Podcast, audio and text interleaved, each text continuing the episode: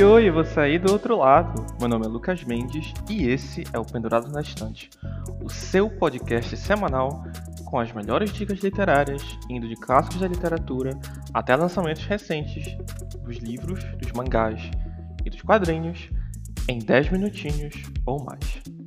Então, galera, mais um episódio aqui pra gente continuar é, trabalhando, essa semana foi complicada, tanto pela leitura que eu escolhi para fazer, quanto também pelos, enfim, outras coisas rolando aí no mundo pessoal, fim de semestre, etc, etc, etc. Porém, todavia, entretanto, estamos aqui para trazer mais um episódio para vocês, o último episódio de novembro, quer dizer, o primeiro episódio de dezembro, foi mal. e eu queria começar com uma coisa que está bem no hype, que é o primeiro volume de, da série A Roda do Tempo, do autor Robert Jordan, que se chama O Olho do Mundo. Eu tá no hype porque uh, agora em novembro começou a passar a adaptação televisiva para Amazon Prime Video. E então achei que seria uma ideia muito legal trazer esse livro, até porque ele é considerado um clássico da literatura de fantasia. Antes mesmo de Game of Thrones, ele era o maior fenômeno assim, é, perdendo apenas para Senhor dos Anéis. Então eu acho que vai ser uma uma conversa bem bacana que a gente vai ter. Mas enfim, sobre o que fala a Roda do Tempo. Nesse caso, nosso primeiro livro, O Olho do Mundo. Recite os juramentos, Moraine Sedai. Eu juro não dizer palavra que não seja verdadeira. Não criar arma com a qual uma pessoa possa matar outra. E nunca usar o poder único como arma. Sabe o que é Sedai significa na língua antiga? Servas de todos. São elas que servem ao mundo. Eu não escolhi esse caminho, mas vou segui-lo. Para onde vamos? Para dois rios. O sangue antigo corre forte por essas montanhas. Espero que estejam prontos para o que está por vir um dia aconteceu uma guerra tão, tão destruidora, tão definitiva, que ela basicamente rompeu o mundo. E no girar da roda do tempo, o que ficou na memória dos homens virou o esteio das lendas. Como a mesma lenda que diz que quando as forças tenebrosas se reerguerem, o poder de combatê-las renascerá em um único ser, o dragão. Ele vai trazer essa guerra enorme de novo e tudo mais uma vez vai se fragmentar. Nesse cenário em que as trevas e a redenção são igualmente temidas por todos, vive Rand Altor. Ele é um jovem de uma vilazinha pequena na região que eles chamam de Dois Rios, e é a época das celebrações do final do inverno. Inverno esse que tem sido assim o mais, dolor, mais rigoroso das últimas décadas. E mesmo em toda aquela animação que está antecipando o festival, chama a atenção de todos a chegada de uma forasteira misteriosa.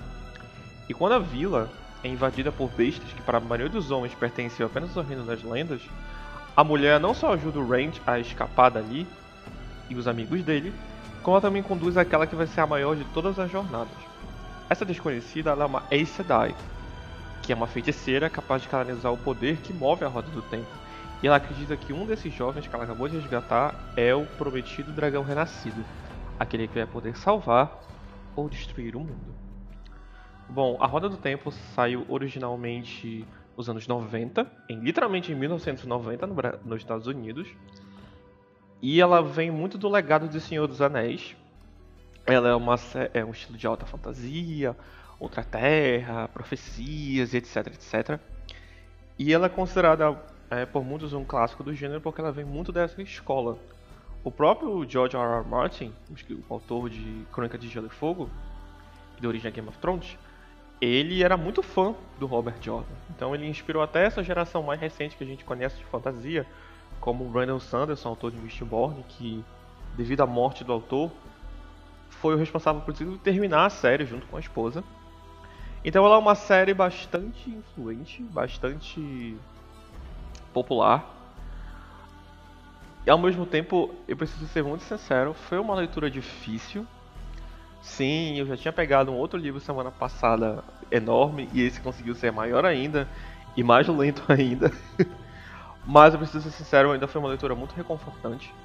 Eu particularmente gostei demais por vários motivos. Acho que o primeiro deles é principalmente pela ambientação. o jeito como o Robert Jordan cria esse universo, como ele coloca esses personagens e como ele estabelece eles, é muito criativo, é muito bem feito, é muito envolvente. Os personagens em si são muito carismáticos, eles sempre estão fazendo coisas, mesmo quando estão refletindo, mesmo quando eles estão tendo dúvidas, mesmo que estão sofrendo, eles sempre partem para ação. Então não são personagens mosca morta, digamos assim. Uh, ele aborda uma que umas questões de gênero que eu não esperava que você não vesse na rodada nesse livro de fantasia, mas é porque ele tem um sistema muito único em que o sistema de magia, que ele chama que é o, da energia que é roda do tempo, que ele chama de poder único, é, atualmente dentro desse universo ele só pode ser usado por mulheres, que são essas Aes Sedai. Só elas podem canalizar esse poder, e esse poder se divide em fios, e que podem manipular diversos elementos. É um sistema de magia muito único, e o fato de ele colocar essa discussão de gênero, que o fato de apenas as mulheres usarem magia, ainda assim não faz com que ela tenha, digamos, uma posição de domínio no mundo, é muito fascinante. Principalmente porque cria-se um clima de hostilidade contra essas mulheres devido a isso. E o jeito como ele traça isso na narrativa, principalmente com aquelas personagens que estão mais em dúvida em relação a como eles vão lidar com as coisas, é muito fascinante, é muito forte, é muito bom. Tipo, de verdade, é muito bom. O livro tem um ritmo muito lento. Tipo, muito, muito lento. Uma coisa que eu, comparando, por exemplo, com a própria série de TV, todos os eventos do piloto, só do piloto, que tem uns 50 minutos, demoram 165 páginas para acontecerem no livro. Ele é um livro que ele toma muito tempo mostrando a vila, mostrando a comunidade, como a comunidade se comporta, como é a vida das pessoas, o que, é que eles anseiam, seus sonhos, etc, etc, etc. Que é para quando é, começa a porrada, quando começa a morte, o sangue, ele meio que quebra isso porque ele quer fazer justamente essa análise de trauma. Ele é um livro que ele trata muito sobre quando tu é chamado para uma coisa que tu não queria, Tu sabe que tu tem um dever é, a cumprir com, com tudo isso, tu sabe que tu precisa ir até, até isso, mas tu não quer, porque tu sabe o que isso vai te custar. E o jeito como o livro aborda isso é muito forte, é muito interessante e é incrível. É sério, é um livro incrível. Ele é muito familiar, é. Em algumas coisas ele é muito parecido com O Senhor dos Anéis, sim. Em algumas coisas ele é excessivamente parecido com O Senhor dos Anéis, a ponto de ser um pouco desconfortável, sim, mas, mas mesmo assim, eu acho ainda uma leitura fenomenal. O universo que ele cria aqui em A Roda do Tempo é um universo muito rico, com os detalhes muito interessantes, que ah, também puxando agora para a série de TV, ela também já deu uma pincelada, deu uma, uma coisa, até porque diferente do livro, ela toma um tempo a tentar agilizar bastante os acontecimentos da história. Eu gosto como além dessas questões de gênero que eu falei, ele, ele aborda um tema, uma temática de, de preconceito. Eu não diria racismo, porque raça não é, é um mundo é, mais uma vez é uma daquelas literaturas pós-raciais. E enfim, é um livro de um cara branco dos anos 90, então só tem branco aqui. Não é como na série. Porém, todavia, entretanto, é, Ainda assim, eu acho que é uma leitura muito legal para a gente ter uma noção de panorama fantástico, não só dos Estados Unidos, mas ver como esse panorama mudou, ver como as narrativas de fantasia, por exemplo, comparado com o Leopardo Negro e o Lobo Vermelho, que é uma coisa super frenética, mesmo que super surrealista. Esse é um livro que ele ele te dá as descrições com detalhes, ele te dá todo esse panorama daquele universo, ele explora áreas do mapa. Temos as raças, temos as culturas e temos essas coisas, então o livro ele vai muito nessa vibe que é uma vibe que eu particularmente gosto muito. Eu adoro fantasia clássica, eu adoro essas estruturas que parecem partidas de RPG, e esse livro é basicamente uma grande partida de RPG transformada em uma história longa. É um livro muito legal. Os personagens são ótimos. Assim, você meio que sabe já desde o começo quem é o tal do dragão renascido, e o resto do livro é basicamente uma confirmação disso. Mas eu gosto que, nas, por exemplo, também comprando com a série, ela meio que dá uma dubiedade, mas aqui você já sabe. Eu não vou estragar a surpresa para quem não quem tá vendo a série ou que quem quer ler o livro e não quer saber. Mas isso não me incomodou, até porque como o livro toma tempo para desenvolver os personagens, desenvolver a relação entre eles, desenvolver os tipos de poderes únicos que eles têm, eu acho isso uma coisa muito legal e deixa a experiência da leitura muito mais rica. Acho que provavelmente a personagem favorita é a Moraine. Até porque, o conceito dela é basicamente e se o Gandalf fosse uma grande gostosa? Não que o Gandalf não seja, mas sabe, enfim, ela é incrível, ela fica com vestido azul, todas aquelas magias e tal, sabe? Queria ser ela. Eu gosto muito da Green, gosto muito, muito da Nynaeve, se eu tiver pronunciado errado, desculpa. Mas ela é incrível, ela é incrível no livro e ela é fenomenal na série. Então eu gosto muito do Lan, que é o cara que é o guardião da Moraine, porque as Aes Sedai ela sempre tem um guardião masculino com elas. Enfim. E eu gosto do Rand, Rand Autor, que aparece na sinopse e que tem um desenvolvimento bem interessante também durante a história. Eu gosto muito do Matt, gosto muito do Perry, eu gosto de todo mundo aqui. Adoro esses personagens, adoro esse universo.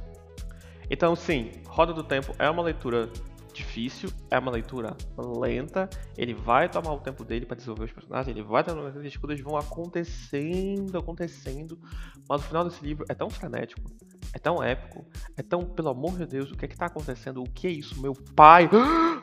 Que vale a pena. Que vale a pena. E é muito interessante tá, ler uma coisa antes da temporada acabar, porque agora estou muito curioso para ver como eles vão adaptar esse tipo de coisa porque na própria adaptação deu pra ver que eles é, deixaram algumas coisas mais épicas, algumas coisas simplificaram. Mas, dito isso, Roda do Tempo é o universo que vale a pena você investir. Não desista de Roda do Tempo se você, mesmo que você ache que vai ser uma leitura difícil, mesmo que você ache que vai ser uma coisa muito complicada, não desista. Vá em frente, porque vai valer a pena. É um livro completo, é um livro engraçado, é um livro tenso, é um livro romântico, é um livro incrível. Se não impedirmos o tenebroso agora, o mundo inteiro vai queimar. Não posso permitir.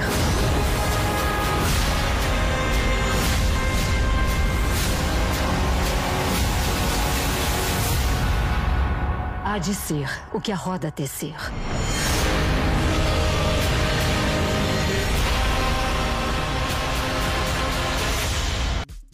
É lindo. É lindo. Confie.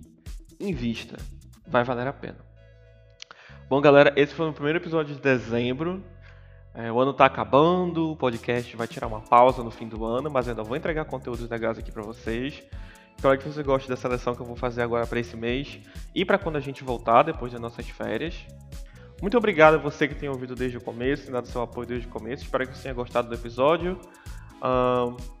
É isso, eu estou muito grato por toda essa experiência, por poder estar continuando com isso aqui. Muito obrigado, eu sou o Lucas Mendes e nós nos vemos semana que vem.